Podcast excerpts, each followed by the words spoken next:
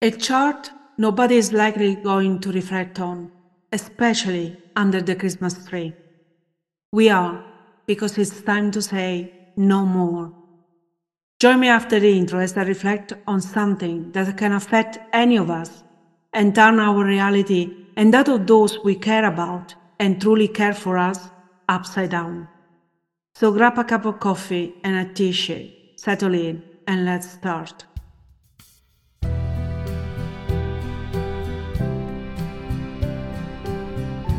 Do you feel stuck in your life? Do you feel unhappy but not completely sure why that is? Do you hold a grudge towards someone for something they did which affects you and the way you live your life? Have you ever told someone, I forgive you, but in reality you were not completely over what happened? Why is this so difficult to truly forgive? How do we forgive? And can anything and anyone be forgiven? Hi, my name is Rosanna D, and I'm the host of the Forgive and Thrive Show. This is a safe and not judgmental place for sharing opinions and challenging experiences where the practice of forgiveness helped individuals to get unstuck and create a much more fulfilling life than they had before. Join me in this exciting journey to unveil how you too can have the life you deserve. Simply click the subscribe button below to receive notification about future episodes.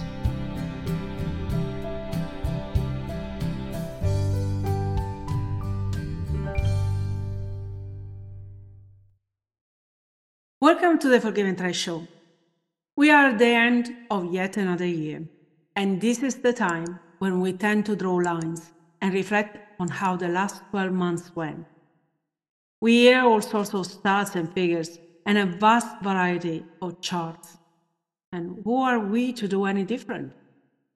Today, I'm going to reflect on a chart that most likely will pass undiscussed, unnoticed, especially amidst the festive lights and the cheerful gatherings and celebrations. Last November, a 22 year old Italian student, Giulia Cecchettin, from a town near Venice in Italy, was brutally killed by her former boyfriend and fellow university student. He stabbed her furiously, and she died from the consequences of the 20 knife stabs she received. An horrible and painful way to die, provided that there is an horrible or not painful way to be killed.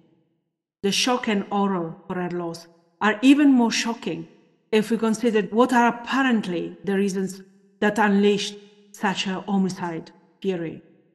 It seems he did it out of some form of jealousy because she wanted to study and she was good at it, because she was going to graduate from university before him, because she was likely to get a job before him, because she was crafting a good life for herself away from him.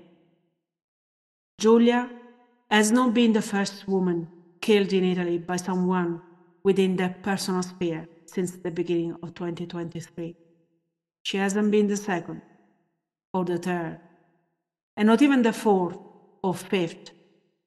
Giulia has been the 107th woman killed in Italy by someone within their personal sphere since the beginning of the year. These numbers are bad. But if you think that Italy is the only country where these heinous acts happen, I'm afraid to say you will be utterly mistaken. So, as we go even more into the celebration mode or mood, I like to stop and reflect with you about one of the most heinous acts I can think of. Because only if we keep the attention high instead of hiding our heads under the sand, we can hope that the situation will look better in the future. And is there a better time to hope for a better future than at the end of the year? So today we want to reflect on the gender related killings of women and girls. I said that as bad as the figures look, Italy is not even close to the top rating countries for the occurrence of women and girls killings. In the chart of 133 countries where femicide data are collected, Italy actually stands out among the countries on the lowest scale of femicide rate distribution which here is defined as the number of women killed by someone in their private sphere every 100,000 women. Data show that the rate of femicide in Italy in 2023 has been the same found in the Netherlands, 0.4, and lower than those for Spain, 0.5, France, United Kingdom, and Sweden, 0.7, Portugal and Germany, 0.9, Finland, 1, or Belgium, 1.4, just to mention a few countries in Europe. And when we think about the rest of the world, the situation doesn't get any better. Italy has a slightly higher rate than Japan, 0.3, a similar rate of the United Arab Emirates of 0.4, and a lower rate than those of New Zealand, 0.5, Australia, 0.7, Canada, 0.9, Argentina, 1.7, United States, 2.2, Brazil, 4.3, South Africa, 9.1. Again, just to mention a few big countries around the globe. Collected data for 2023 are not yet available, but the report published at the end of November this year for 2022 by the UNODC, one of the agencies responsible for implementing the United Nations Programme on Terrorism, show that worldwide nearly 49,000 women and girls have been killed in 2022. That makes it more than 133 women per day during the year. There were 45,000 in 2021 and 47,000 in 2020. Based on this data, 2022 has also shown as the highest annual number recorded in the past 20 years. Asia and Africa are the two continents with the highest victims and similar figures over these three years. The Americas follow, then Europe, and last but not least, we have Oceania. Now, let me be completely clear here.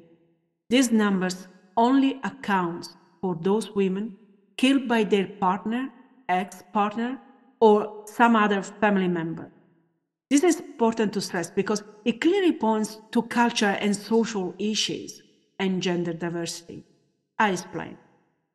Based on the 2022 UNODC report, while most homicides worldwide are committed against men and boys, about 80%, women and girls are disproportionately affected by homicidal violence in their home. So these are the numbers. I'm a scientist and I do like to look at the data, but in this case, it's very difficult to stay cool and not to get emotional and upset. Sometimes we might be very quick in judging those involved in these crimes or the conditions perhaps they lived. We tend to almost justify what happened as the inevitable consequences of poverty, lack of education, lack of means, lack of opportunities, lack of something. But the truth is, these heinous crimes happen everywhere, regardless of the conditions the victims and their killers lived. I mentioned the homicide of Giulia Cecchettin in Italy just a few short weeks ago. This happened in one of the richest regions of Italy. Both Giulia and her killer, Filippo Turetta, were university students close to graduate. They both grew up in the comfort of loving families, in beautiful houses with their manicured gardens and lawns. And they belonged to the group of young adults that without doubt were born lucky. But then what?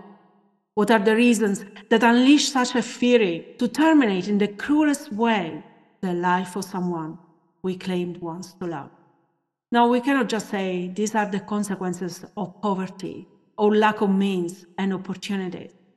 This is not just a third or fourth world country issue, which won't make it any less disgusting, but could be discussed, analyzed, understood, and perhaps even stopped through those lenses. The numbers I mentioned before underline a global emergency that requires the intervention of everybody to be stopped. Femicide is also called gender-related killing of women and girls, which can broadly be defined as intentional killings committed on the grounds of gender-related facts. factors that are deeply embedded in the interplay of social, cultural, economic, political, and systemic dynamics, and that collectively create an environment where violence against women is on the rise. These factors can include the ideology of men's entitlement and privilege over women, social norms regarding masculinity, and the need to assert male control or power, enforce gender roles, or prevent, discourage, or punish even what is considered to be unacceptable female behavior. From a social cultural standpoint, deeply ingrained gender norms and stereotypes play a pivotal role in perpetuating femicide. Societal expectations often dictate rigid gender roles, fostering an environment where women may be viewed as subordinate to men.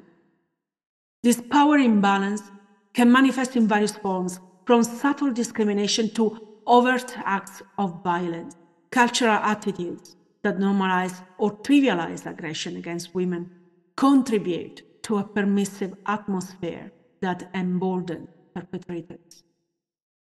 Economic factors also intertwine in some cases with the issue of femicide. Financial disparities and unequal access to resources can exacerbate tensions within households and communities. Economic instability may create stressors that, when combined with existing gender inequalities, result in heightened domestic violence. Moreover, economic dependencies can trap some women in abusive relationships, as financial constraints limit their ability to escape such situations. But let's not focus only on economic situations and economic reasons. Systemic factors, including institutionalized sexism and patriarchal structures, further compound the issue. Discriminatory practice within educational healthcare, and workplace systems can limit women's opportunities, perpetuating a cycle of inequality. Additionally, inadequate support systems for victims and survivors, coupled with a lack of awareness and education about gender based violence, contribute to the perpetuation of femicide. And it's at the intersection of these factors that a web of challenges is created that disproportionately affects women. For instance, women from marginalized communities may face compound discrimination as race, ethnicity, and socioeconomic status intersect with gender to amplify vulnerability. The growing rate of femicide is a symptom of deeply rooted societal issues that demand systemic change. Addressing this crisis requires a holistic approach that challenges the ingrained beliefs, promotes economic and social equality, strengthens legal frameworks, and fosters a major cultural shift towards gender justice. It's only through a collective and sustained effort that we can hope to dismantle the structures that enable the alarming rise of violence against women and build a society where every individual is free from the threat of femicide. And for that, we need to collect the dots between different aspects and challenge the foundation of this violence. Many factors, as I said, contribute to violence against women and femicide, but I believe gender inequality connects them all. Ending violence against women starts with addressing gender discrimination, as well as harmful attitudes, behaviors, and stereotypes that normalize unequal power relations and violence.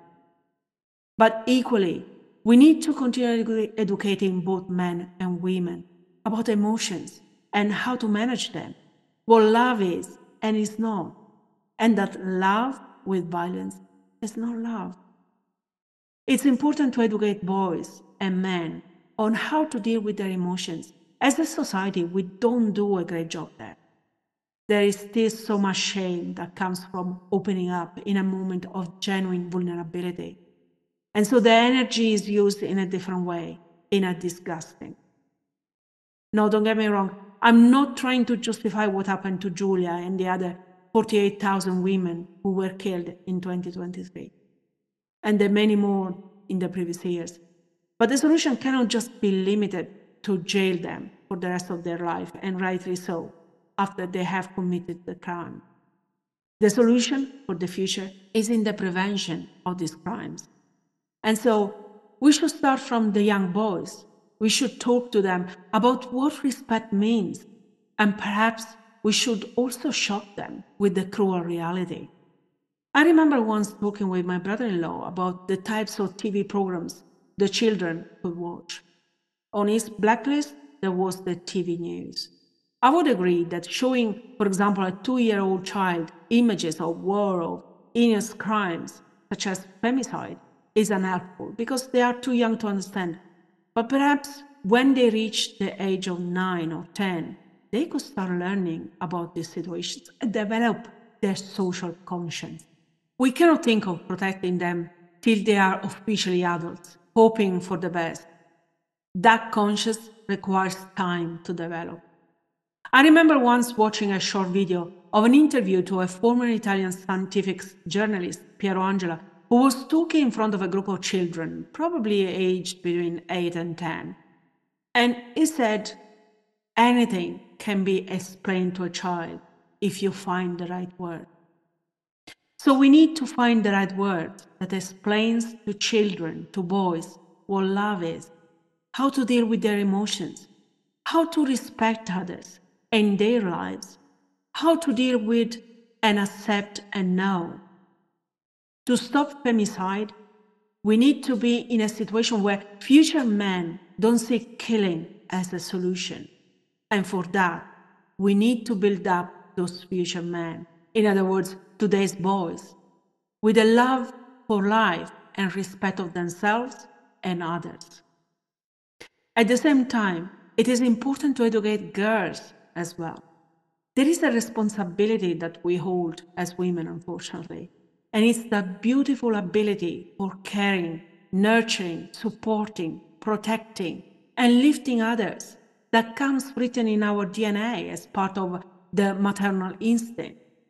As beautiful as it is, that tendency for caring and protecting those we love can make us blind and dismiss important signs that could develop into extreme act. So again, educating today's little girls who will be tomorrow's women on what love is and where the fine line between caring and self-caring is, between protecting and self-protecting is, becomes paramount. It's about educating girls that love with a ruler is not love.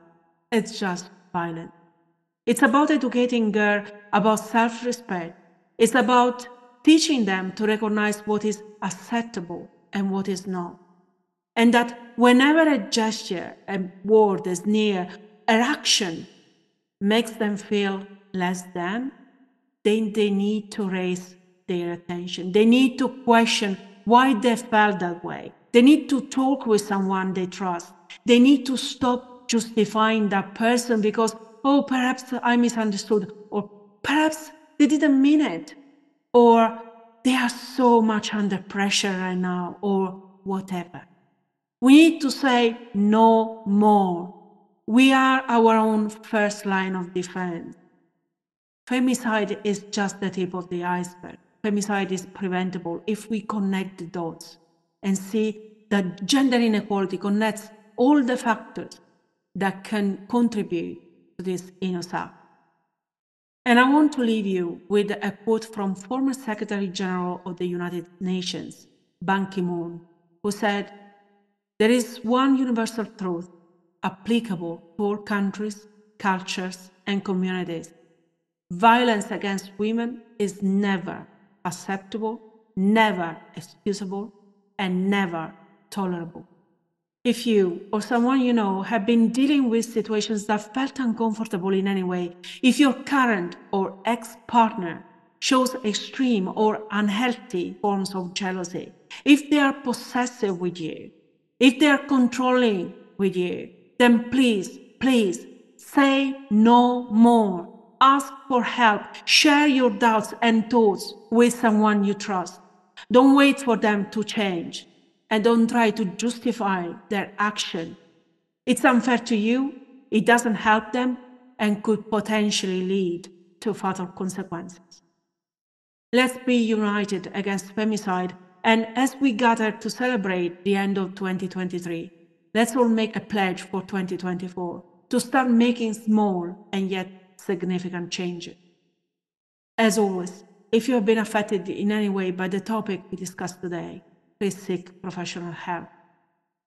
With my best wishes for a peaceful end of 2023 and a sparkling start of 2024. I invite you to join me next time as we continue also in the new year to explore inspiring and challenging situations because remember, we are together in this journey. Remember, forgiveness is like a muscle. The more you practice, the stronger and more effective it becomes. If you haven't done it yet, you can subscribe by clicking the subscribe button below. If you know anybody who could benefit from the topics discussed in this show, do some good and share the link with them. If you have a story that you want to share with us, comments or suggestions on topics you would like to be explored, send me an email at forgiveandthrive at gmail.com. Reviews will also be very much appreciated. And with this, it's a wrap. Till next time. Thank you and goodbye.